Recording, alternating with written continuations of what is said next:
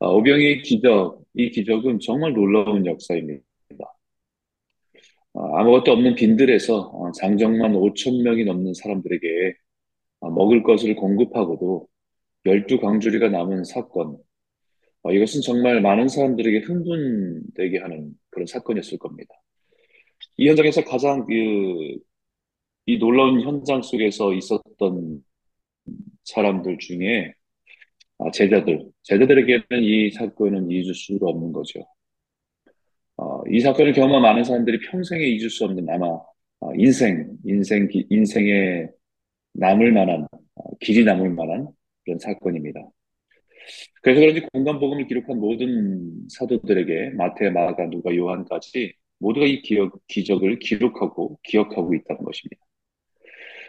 누구보다도 그 현장에 서 직접 먹을 것을 떼어주고 나눠주던 일을 했던 제자들 입장에서는 엄청난 충격적인 사건임에 틀림이 없었을 것입니다. 사실 제자들은 예수님께 그 많은 사람들을 마을을 돌려보내서 각자가 식사의 문제를 해결하도록 하자라고 건의한 사람들이었고 그 사람들을 먹이기 위해서는 적어도 200데나리온 부족하다라고 생각한 사람들이었습니다.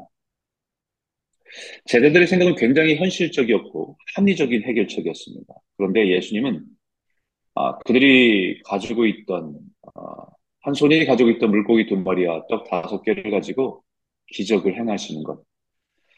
그것을 제자들 바로 눈앞에서 경험했기 때문에 어, 이것은 잊을 수 없는 흥분이 가라지, 가라앉지 않는 그러한 어, 기적이었습니다. 장정만 5천 명이 넘는 사람, 아이들과 부녀들까지 하면 엄청난 사람들이 먹고 행복해하며 제자들과 예수님께 감사를 표현할 때에 제자들은 얼마나 기분이 좋았을까요?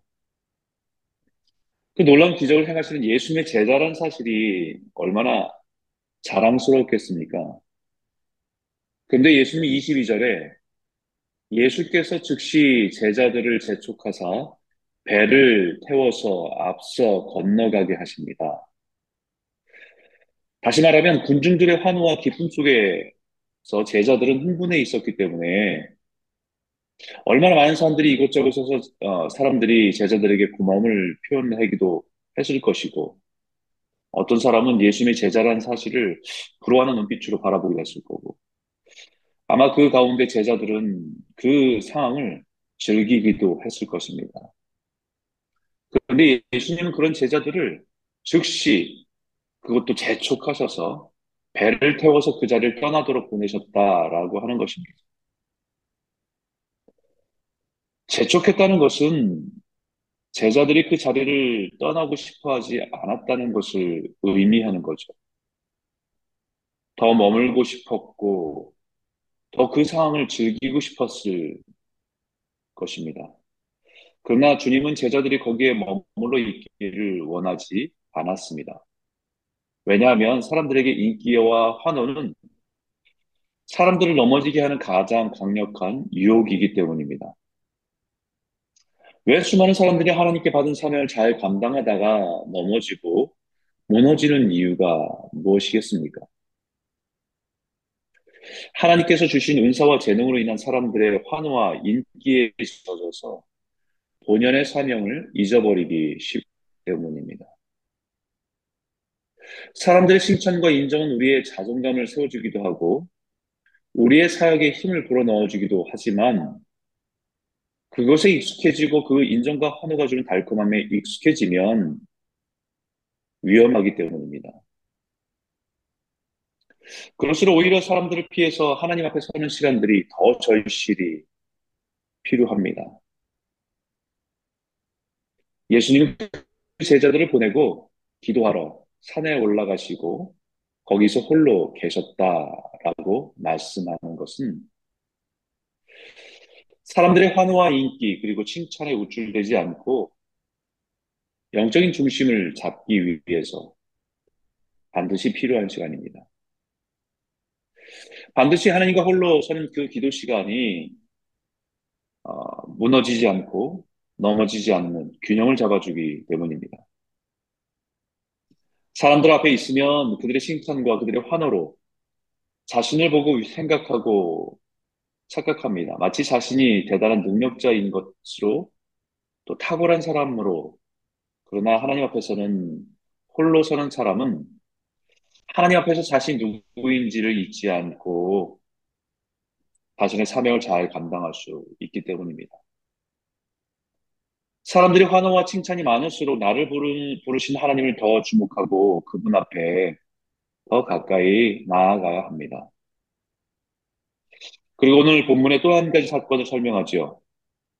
그렇게 배를 태워서 보낸 제자들에게 갑자기 심한 풍랑이 일어서 고난을 당하는 제자들에게 예수님이 바다 위에 길을 걸어서 그들을 위로하시는 일입니다. 물 위를 걸으시는 예수님을 보면서 유령으로 생각하고 두려움 가운데 있는 제자들에게 예수님이심을 말씀하시며 안심하라, 두려워하지 말라 라고 하실 때에 베드로가 엉뚱한 제안을 합니다. 주여 만일 주님이시거든 나를 명하사 물 위로 오라 하소서. 사실 베드로가 무슨 생각으로 그런 제안을 했는지 잘 모르겠습니다.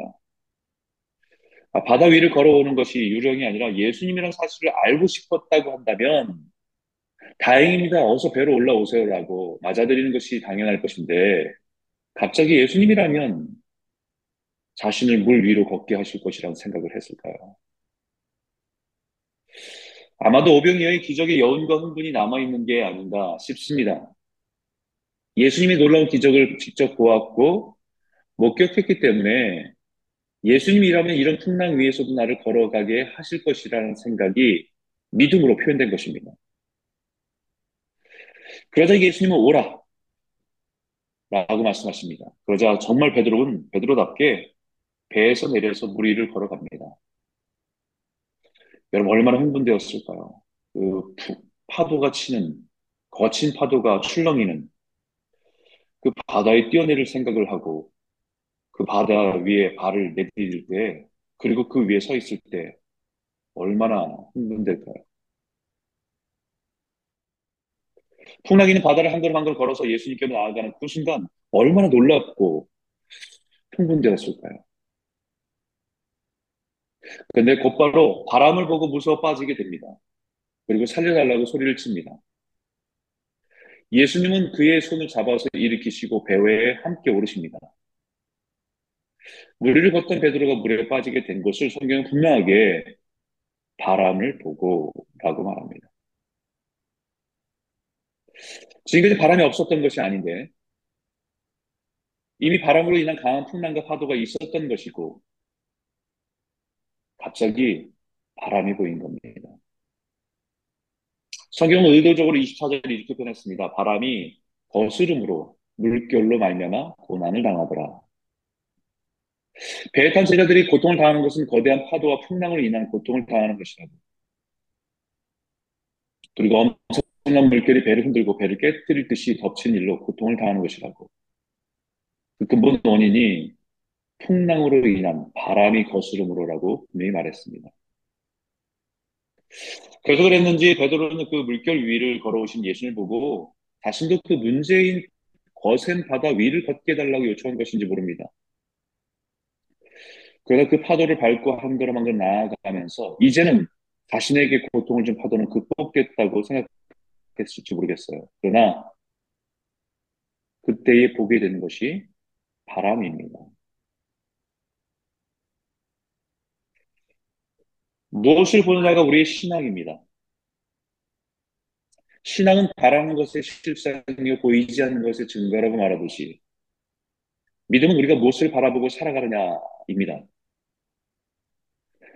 초점을 잃어버리고 바람을 보고도 두려워합니다. 파도를 극복했다고 이겼다고 생각해도 금방 봐도 바람을 보고 두려움에 무너질 수 있는 것이 사람입니다.